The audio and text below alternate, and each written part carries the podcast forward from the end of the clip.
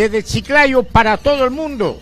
Nos ven a través de la página digital de Radio Santa Victoria. Aquí está el doctor Ricardo Noriega, que asegura haber interpuesto denuncia penal contra el ya cuestionado candidato Rafael López Aliaga. Bienvenido al programa, doctor. Un gran placer saludarlo, señor Maeda, y felicitarlo siempre por su micrófono patriótico y decidido a favor de las grandes mayorías. Efectivamente, usted sabe que de los 16 años de edad vengo defendiendo a, en forma de honor en, como abogado, que es mi tercera profesión, sobre todo a los más vulnerables en todas las regiones del Perú.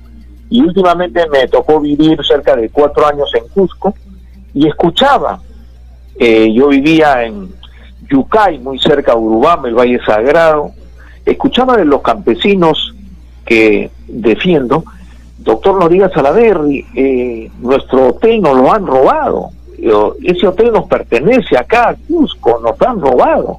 ¿Usted me está escuchando bien, señor Maeda? Perfecto, doctor, y todo el Perú. Muy gentil. Ah, y por si acaso, eh, por si acaso le digo con toda humildad, eh, para que la conversación se vuelva de repente más centrada, el que le habla estudió en la Universidad Pedro Ruiz Gallo con el colorado Rafael López Aliaga, que por cierto, ah, qué bien. por cierto se destacaba por ser un excelente estudiante. En una entrevista que le hago, él dice que comía en el comedor universitario, pero después me pongo a pensar, pero si Rafael estudió primaria y secundaria en el colegio más caro de Chiclayo, el San Agustín, en el siguiente año se hace universitario y come en un comedor universitario al cual yo nunca pude acceder porque lo manejaba Patria Roja. Ahora Rafael dice odiar a los comunistas. Yo no sé qué hizo en realidad para convertirse en comensal cuando ahí pues serranitos, discúlpenme la expresión, cholitos como yo de repente, comían ahí pagando un sol al mes y le dieron cabida a un gringazo, hijo del jefe de fábrica de la empresa poderosa en esa época, Pomalca, y yo encuentro serias contradicciones entre lo que dice Rafael, incluso dijo que en esa época él era amenazado de muerte por los terroristas. Parece que olvidaba o no supo Rafael que quien lo entrevistaba, su amigo, era secretario general del Centro Federado de Ingeniería Civil de la Universidad Nacional Pedro Ruiz Gallo y por lo tanto sé bien yo que Rafael tenía un perfil demasiado bajo que no nunca entró en política, yo no sé a qué se refiere que era amenazado de muerte por los terroristas, dice. Lo dejo, doctor. Siga. Muy gentil.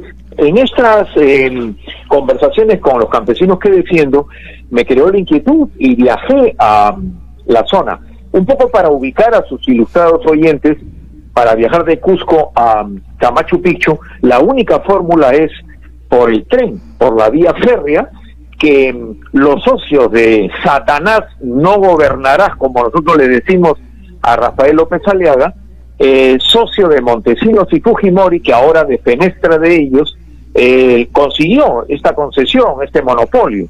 Me trasladé a la zona y efectivamente un poco para que se tome una foto mental de lo que trato de transmitir, este hotel es con una ubicación inmejorable.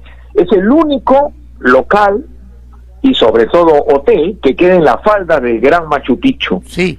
Eso pertenece a Cusco, a la gobernación. Antes nos cobraban a los peruanos 40 soles por dormir una noche. Entonces yo ingreso al hotel inquieto y digo, soy peruano, este hotel nos pertenece, quiero hacer una reserva. Ah, usted es peruano. De aquí a un año le damos una habitación. Entonces, o sea, con, cachita le dicen usted es peruano, espere un año. Sí, y con, con cachita y con realidad, porque es un hotel donde vienen los turistas de todo el mundo, hacen desde la reserva, el que esté en Egipto o en Roma, este, desde su sitio por internet y lo traen acá a la ciudad de Lima, lo hospedan en un hotel también de esa mafia de Satanás, Rafael López Aliaga, en fin. Oiga, le digo, este, antes nos cobraban 40 soles y ahora Bueno, me dijo, 1.800 dólares la noche. Mil, ah, le dije. 1.800 dólares la noche. La noche, por dormir, imagínese usted. Entonces, le dije, hágame una proforma. Quería tener una prueba. Ah, no, no, me dijo, no puedo hacer. Entonces, escríbame aquí. Yo los invito, me imagino que usted, que es una persona ilustrada ya y muy informada, ha ingresado, invito a sus oyentes que ingresen a nuestro canal de YouTube ponen mi nombre, doctor Ricardo Noriega Salaverri. He visto sus dos videos, he visto sus dos videos completos. Satanás 1 ah, y Satanás 2. Qué bien, qué bien. Bueno, el primer video, como usted sabe, es sobre el hotel y ahí eh, es parte en mi estudio jurídico acá en Miraflores en Lima y es mi estudio en Cusco, donde presento nuestro periódico Chicote contra la Corrupción, donde está ahí de puño y letra del empleado del hotel Santori Lodge hay que grabarse ese nombre, Santori Lodge, que es el nombre del hotel, eh, me pone 1.800 dólares. Inusitado, increíble. Entonces comienzo a investigar con mi equipo de abogados y llegamos a la conclusión que dos sujetos, uno de, nacionalidad francesa, Carracet, eh, y otro abogado, Galdo, habían firmado, mire usted, esto no lo resiste un niño de primaria, no lo capta, porque es inusitado. Eh, habían firmado estos dos sujetos que luego descubrí que eran testaferros de Satanás López Aliaga, una adenda. ¿Con quién? Con Acurio. Acurio Tito fue uno de los gobernadores que yo metí preso por alta corrupción con Nadine, con Ollantumala, con Odebrecht. Y además metí preso también al penúltimo gobernador Licona, Sí. Y anteriormente a González, otro gobernador, y estoy por meter preso al exalcalde de Cusco, Moscoso, como metí preso también al violador en serie sexual, alcalde de Urubamba. Entonces, me llamó la atención. ¿Por qué? Porque el jurado nacional de elecciones lo había vacado a Curio en mérito a la normativa. Este individuo por alta corrupción había sido condenado y lo vacó en el cargo. Y al día siguiente, fíjese usted, la ignominia, eh, la, la, burla hacia el Perú, hacia Cusco, al día siguiente, donde ya no tenía personería, ya no era gobernador, firma una adenda donde entrega por 10 años más a estos dos sujetos, eh, Maeda, eh, perdón, discúlpeme señor Maeda, al Carracet y a este Galdo. Hasta ese momento nosotros no sabíamos de la existencia de Satanás López Aliaga. Luego este, veo la escritura pública, inmediatamente me vengo presuroso acá a la ciudad de Lima, hablo con el fiscal de la Nación, el doctor Pedro Sánchez en ese momento, estoy hablando hace de cuatro años. Por eso algunos me dicen, doctor Noriga Salaverri, ¿por qué usted denuncia recién? No, no, esto hace cuatro años. Y el doctor Pablo Sánchez, fiscal de la Nación, me dice, oye Ricardo, yo no puedo entender, esto es una corrupción total. Así es, una corrupción total. Ah, me dijo, voy a llamar al jefe de los fiscales que tenemos en Cusco. Le dije, doctor, disculpe, a él también lo hemos denunciado. Una cadena de corrupción tremenda. Total. Entonces, al poco tiempo, ¿cómo es la vida? Satanás, muy mañoso, se vale de un común amigo, y este común amigo me invita a conocerlo a Satanás. Yo hasta ese momento no sabía absolutamente nada. Después, hilando cabos, me percato que el jefe de la organización criminal Satanás, como se le llama en Cusco, era este miserable Rafael López Aliaga. Comienza mi indagación y como se ha visto en el otro este video que hemos expuesto y que hemos lanzado, he acudido a la doctora Zoraida Ábalos, que es eh, el actual fiscal de la Nación, ampliando la denuncia de los dos testaferros hacia López Aliaga por 17 delitos. Estoy pidiendo prisión preventiva porque las condiciones del procesal penal y de tanto la ley 377 como el 317 del Código Penal implican qué cosa?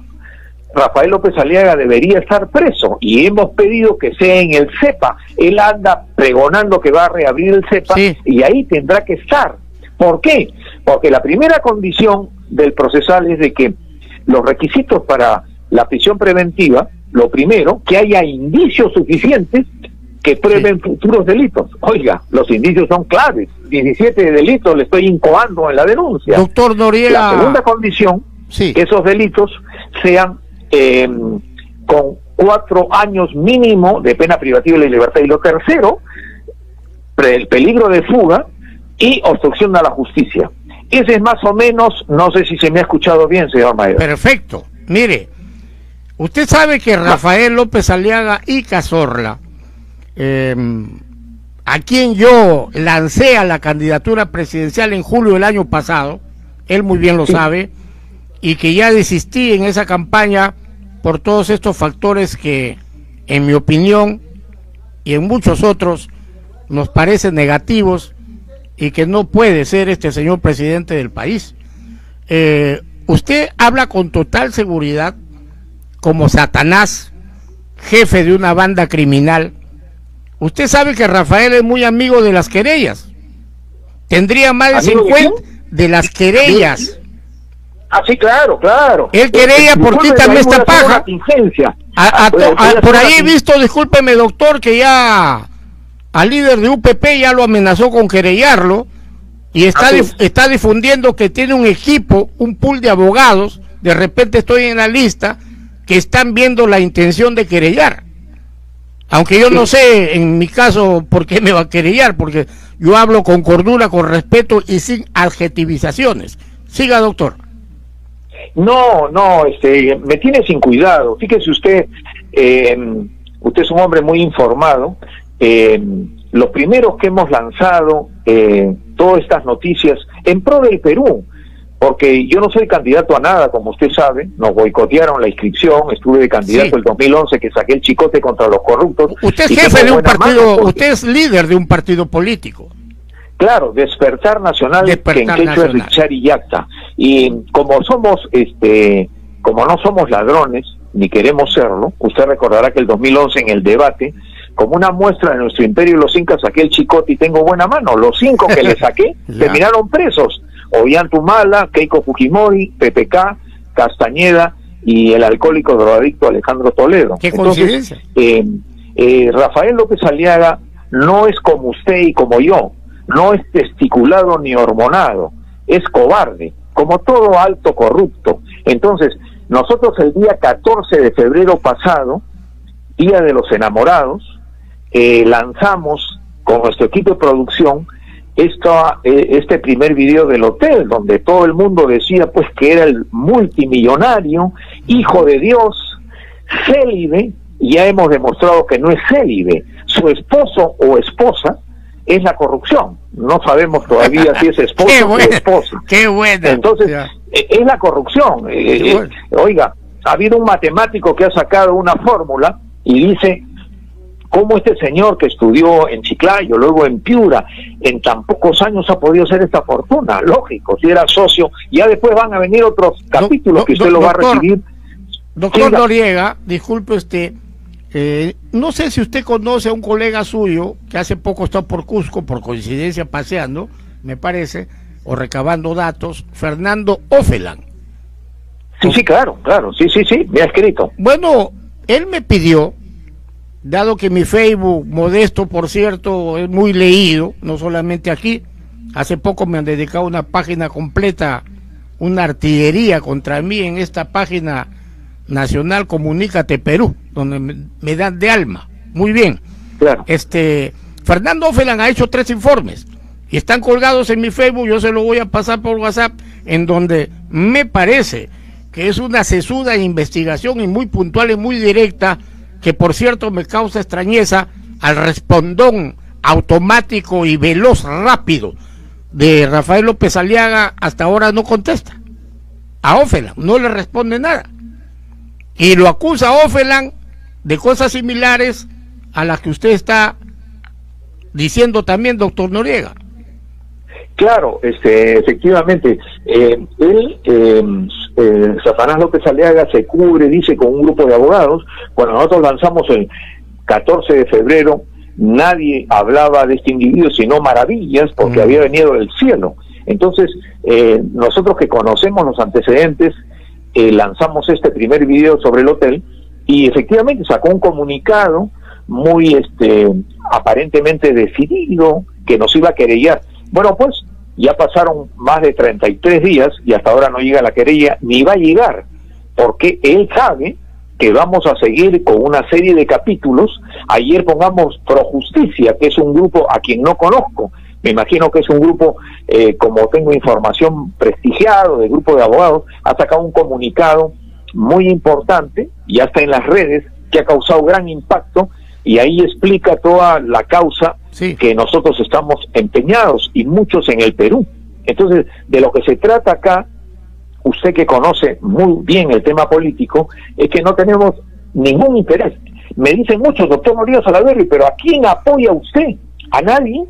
Nosotros no apoyamos a nadie. Doctor. Eh, pretendimos inscribir nuevamente el Despertar Nacional y se frustró porque estábamos en plena pandemia y no vamos a apoyar a nadie porque consideramos que el Perú está en una crisis tan tremenda que nos ofrece un grupo de candidatos inectos, incapaces, la mayoría comprando dientes de alquiler, la billetera es la que manda, a diferencia de nosotros, cuando yo fui, usted recordará, gran maestro de masones del Perú y fui reelecto como el gran maestro más joven de la historia, el único peruano que manejaba todo el continente, Montesinos y Fujimori me mandaron 80 delincuentes con la orden de matar, me invadieron la gran logia y Montesinos me votó. Entonces, eh, ya tenemos alguna experiencia en ello, y ahora nos estamos preparando para que termine la pandemia y estamos con la posibilidad de inscribir nuevamente nuestro partido, pero ahora no tenemos ninguna posibilidad, no estamos defendiendo absolutamente a nadie y estamos en ese trabajo que van a seguir las actividades. Usted va a ver un próximo capítulo de cómo de Comunicore. Comunicore eh, se habla siempre que el íntimo de este Satanás López Aliaga Castañeda fue el artífice. No, el artífice fue Satanás López Aliaga del gran fraude de Comunicore. Lo vamos a descubrir también. Luego sus vínculos con Guay, que era su cordón umbilical con la dictadura de Fujimori y Montesinos, y la fortuna que hizo con la deuda externa del Perú en detrimento de nuestro país. En fin, no es un currículum, es un prontuario. Cantidad de cosas de Rafael. Bueno, mire, eh, le pregunto, el hotel es otro hotel lujoso, el monasterio está en condición de concesionario Rafael y su empresa o él compró ese ese monumento histórico. Eh, muy buena pregunta. Cuando él se presenta como miembro del Opus Dei, y yo no tengo nada contra el Opus Dei, eh, tengo muy buenos amigos de esa institución sumamente respetable, él tiene intimidad con Cipriani, el que fue cardenal. Y lo bueno de su pregunta que me hace explicitar lo siguiente. Yo enfatizo en el nombre del Hotel Santori Lodge, que está a las faldas, repito, de Machu Picchu, no hay una bodega, no hay nadie que le haga competencia. Es, el tren lo lleva hasta el hotel. Enfatizo y relievo y capte usted, que es muy acucioso, Satanás López Aliaga nunca habla de Santori Lodge él nunca menciona, él habla del Hotel Monasterio y el Hotel Nazarenas. Estos dos hoteles son dos maravillosos monumentos históricos de propiedad de la Iglesia Católica. Así es. Que ah, ah, ah, ahí va, permítame usted. La ley, de, la ley, la ley de, sí, permítame doctor. La ley de patrimonio cultural de la nación, su protección, restauración, etc., convierte a estos bienes culturales, en el caso del monasterio, un monumento histórico de la época republicana, en condición de intangibles. Es decir, ni la misma iglesia puede transformarlo, porque eso es prohibido. Y siendo este, posiblemente, por eso le pregunto y le consulto, un patrimonio cultural de la nación ¿Cómo es que el Opus Dei o la Iglesia Católica o el señor Cipriani, no sé, han concedido este monumento histórico que es de todos los peruanos? Ya no es ni de la Iglesia Católica, es un patrimonio monumental histórico nacional, como Machu Picchu, como las Pampas de Nazca, como las Pampas de Junín y Ayacucho, como el Santuario Histórico Nacional del Bosque de Poma, etcétera. ¿Cómo es que se convierte este algo así esto en algo así como una propiedad de repente provisional o no sé, manejada por un grupo privado. muy buena pregunta y me da pie a lo siguiente. Cuando digo que no menciona el Santo Lodge es porque él sabe perfectamente, en mérito a mi denuncia hace cuatro años, que eso tiene que ser devuelto al Cusco. Pero le voy a dar una primicia que recién le hemos publicado eh, la semana pasada, donde esa adenda que firman los testaferros de Satanás López Aliaga enmarcaba un condicionamiento taxativo, vale decir que si Satanás López Aliaga dejaba de pagar tres meses, repito, tres meses, los 10 mil dólares, esto es pues un insulto, él recauda con 1.800 dólares, hemos calculado la aritmética no engaña, recauda 4 millones de dólares al mes solamente en alojamiento. A, a, ver, a ver, este, puntualicemos un momentito. El señor López, López Aliaga o la empresa en la que él, según usted, tiene relación, este, ¿cuánto está pagando mensualmente al Estado por como concesionario, se supone? Yo le pido que sus oyentes se sienten bien porque se van a, caer. No, son muchos. Esto no lo, esto no lo entiende nadie. Ténganlo por seguro que son muchos. Claro, es un este es un contrato nulo, ya lo expliqué, nulo. Y lo segundo, ¿qué dice el contrato? Usted, Satanás López Aliaga y su organización está se calcula 4 millones de dólares mensuales solamente en alojamiento y debe pagar 10 mil dólares a Cusco. Repito, 10 mil dólares a Cusco mensuales. Pero ¿qué dice el contrato? Si no paga tres meses consecutivos o no consecutivos, queda nulo, se rescinde el contrato. Ya es precario. Y, y, y la semana pasada nos ha llegado documentos de patriotas, de gente que quiere el Perú, de la Contraloría, y ya los publicamos. Pueden entrar a nuestro canal de YouTube, ponen nuestro nombre, Ricardo Noriega Salaverri, documentos, imagínense usted, que no paga desde marzo del año pasado los míseros 10 mil dólares. ¿Cómo? Entonces hemos recurrido al Contralor General de la República. doctor, este, yo estoy bien seguro que puedo decirlo mi amigo, yo tengo discrepancias políticas, yo lo siento mi amigo, eh, él lo está escuchando y lo está viendo. Eh, le digo porque a veces antes me escribía, ya me estás maleteando, él, él me está viendo, ¿no? Aunque yo lo he apoyado pues gratis, ojo, gratis, sin cobrarle un sol ni por cualquier espacio. Este, ¿usted está bien seguro de que Rafael no está pagando esa merced conductiva? Eh, no le digo que no está pagando los informes que me han llevado de Contraloría y los informes internos de la región, cómo se maneja esto. Usted lo puede ver en nuestro canal de YouTube. Ahí, este, los funcionarios de la gobernación, porque es la gobernación de Cusco la dueña de ese hotel que le ha concedido. Están los informes internos que me han llegado donde dicen, revisen si Belmont Hoteles ahora se ha asociado con una cadena internacional, Belmont, Delmont, mundial. Belmont con D, no es Belmont. Yo he estado en Londres muchas veces y ahí usted ve el, los, este, los ferrocarriles, los vagones de Orient Express, que fue la primera sociedad que tuvo Satanás. Orient Express en Europa, en Londres, es famosa. Pero luego, ya en otra entrevista, seguro a usted le voy a explicar el tema del tren. Acá solamente lo pintaron y le pusieron otro tapiz. Él asegura. De chilena. Rafael López. Rafael López ah. asegura que ha metido ahí 200 millones de dólares o de soles, creo. No, no, no. Oiga, vaya, vaya usted a, eh, eh, cualquiera de sus oyentes. Por ahí lo tengo en un video que él ha puesto ahí, ah, en una entrevista pues con César Hildebrand. Al, al abordar el tema, él responde a Hildebrand de que él ha invertido con su grupo cerca de 200 millones, bien lo recuerdo.